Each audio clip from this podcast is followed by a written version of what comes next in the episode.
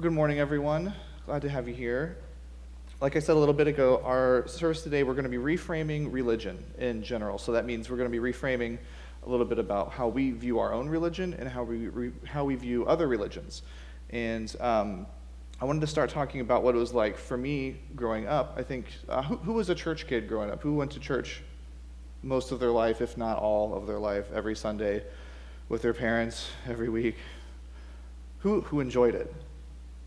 Okay, less. That, I saw less hands, but that's okay. That's okay. No judgment. Because I, I was a church kid who got dropped off at church so my dad could go golfing. so I went to Sunday school and church on, with people at church, and then my dad would pick me up after his nine holes were done. Um, but anyway, I, growing up in church, I didn't see a lot of churches cooperating together. I didn't see a lot of um, uh, churches doing things together or organizing events together or you know having services together. There was a few here and there, but it wasn't a lot. It was mostly your own church, your own local church in, in your building that you kind of you kept to yourself, right? Um, and then people who left your church for another church, there was a term for that. Do you remember what that is? Anybody heard of that phrase before? Church hopping, sheep stealing. Have you heard that one before? Um, it's, it's the thing where, you know, like sometimes people go to like the bigger church in town because there's more for them to do, there's more activities, more services, better music or whatever. Um, so church hopping uh, was, was a thing that people did sometimes. But this is all just within the context of Christianity. Hold on one second, my iPad's not working. Imagine that. We'll do this. Okay. Um, so sometimes megachurches got a bad rap because people would go to the bigger churches in town rather than your small church if you grew up in a small one, um, because there was, there was more for them to do. But it was, was the megachurch taking people? Not necessarily. People just sometimes want bigger or more attractional things. Um, but because of this, I think smaller churches, like the one that I grew up in, had a kind of a scarcity mindset. Have you heard of scarcity versus abundance mindsets? So um, let's use an example to, to, to talk about this. So if you have a scarcity or abundant mindset, basically, if you have a friend who comes to you and says, hey, I just got a new job and it pays a lot more money, would you be excited for them or would you be jealous of them? And that's kind of the difference between scarcity and abundance. So if you have an abundant mindset, you're excited for your friend because it doesn't affect your life at all. They didn't get a job that you were trying to get, so it's just something good that they enjoy. If you have a, a scarcity mindset, you may not like it because it, you didn't get it even though you weren't applying for the job sometimes siblings, like uh, my own, have an, a scarcity mindset. So maybe if you have a sibling who's always jealous of something good that happens to you, they have a scarcity mindset. But churches can also have these mindsets. So churches can sometimes feel that because someone's left or um, there's a family that was really involved and then they're not, um, that something happened or there's something wrong. Instead of just being excited for that family as they move forward in whatever their faith journey is. And it's, it's hard as a church, especially a small church, when you see numbers dwindling, maybe after a pandemic, and you see, like, oh, things are not as good as they used to be. It's hard to have an abundant mindset that God is going to do good things. Um, but I think that's a healthier approach. I think it's, it's going to create better opportunities for ministry when you're not scared of people leaving or bad things happening. Make sense? Yeah? Okay.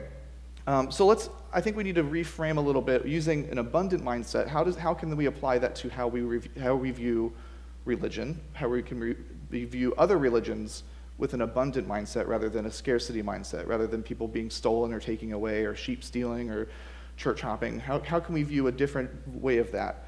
Um, so there's, there's a term I want, I want to use. It's not something I've made up. It's, I'm sure you've seen it around, especially when, when tragedy strikes, these words pop up. Interfaith have you heard of the word interfaith?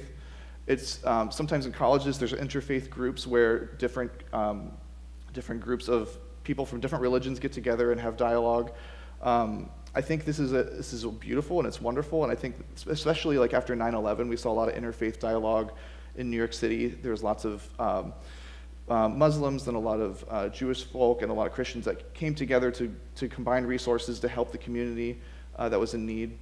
I think that's beautiful. I think that this, is really good. And I, I think it's, it happens a lot in tragedy, but it doesn't happen a lot outside of that unless it's an intentional attempt to create dialogue. Let me see if I can get my PowerPoint back, because we need to move on to the next slide. Here we go. Um, so I think there's a lot of groups around the world that are promoting interfaith dialogue and inter, inter, interfaith exchanges. Um, and I found a lot of YouTube videos as I was doing research for this sermon that talked about that.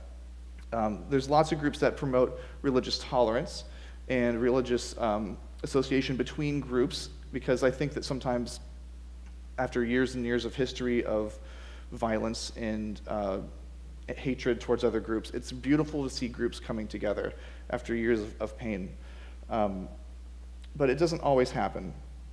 I think there's a, there's a healthy way to do the dialogue and reframing religion, and it has to do a lot with how Christians proselytize, how we, um, we use the Great Commission to um, sometimes, like a sales pitch, basically. Sometimes Christians seem like salesmen. They're trying to sell Christianity to other people who may not be Christian or have another faith. And sometimes we, we we proselytize in order to get people in. And it, it, that can stop dialogue pretty quick. Um, if you're going to buy a car and the salesman's real pushy, it, that, that makes me like back away. Um, when you meet a Christian who's real pushy about them coming to your church or wanting to be involved, or you know, um, especially when um, before before we started Shade Tree and before we even lived in Ohio, when we were in Kentucky, uh, we were just going to a church in Kentucky that heard that I had a degree in youth ministry. And you could see everyone's ears perk up because, like, oh, a free volunteer who has experience, right? So Christians sometimes use um, skills or talents as opportunities to kind of bring people in, right? Instead of just letting people be a part of the community, they want them, right? It's a, it's a, it feels like you're being sold something, right? And then, so, have you ever met another person from another faith and it, doesn't, doesn't feel like you're being sold something? Have you, ever, have you had an experience with like a Buddhist or a Muslim and it just feels like they're just a religious person and it, it's not something that they're trying to push on you or um, try, something they're trying to get you to change or see their perspective. They're just living their life, right? It feels different. And I think Western Christianity has not done a good job of letting people be, be themselves. I think they're trying, they're trying to change or, you know, um, get them to commit to something so that they are a part of the system. Um, and that's part of that scarcity mindset, I think. If we, if we can get out of this mindset where we have to, um, we have to feel like people need to, to be with us or else they, our church is going to fall apart, then it, it, it creates a better environment, a healthier environment for people to grow and thrive, right? Let's see if I can get this back again. It keeps shutting down. It was fine when no one was here, and it's like, the Wi-Fi doesn't want me to work. Okay, um, so I think we can, we can make a different experience when we're not trying to convert people. We're not trying to change people. We just let them be who they are, right? Um, when we can see outside of our own faith and humbly approach the world with curiosity and love, I think we can connect with other faiths and other traditions and break down some religious barriers that have been created over centuries, right? Um, I want to show you quick, another quick video um, from Cardinal Robert McElroy, who um, talks about interfaith dialogue. In October of 1986, Pope John Paul II invited all of the leaders of the major religions of the world to come together in the historic town of Assisi for prayer, a prayer for peace. This event electrified the world, and it pointed to the deepest realities that constitute interreligious dialogue. Interreligious dialogue seeks to build bridges among faiths.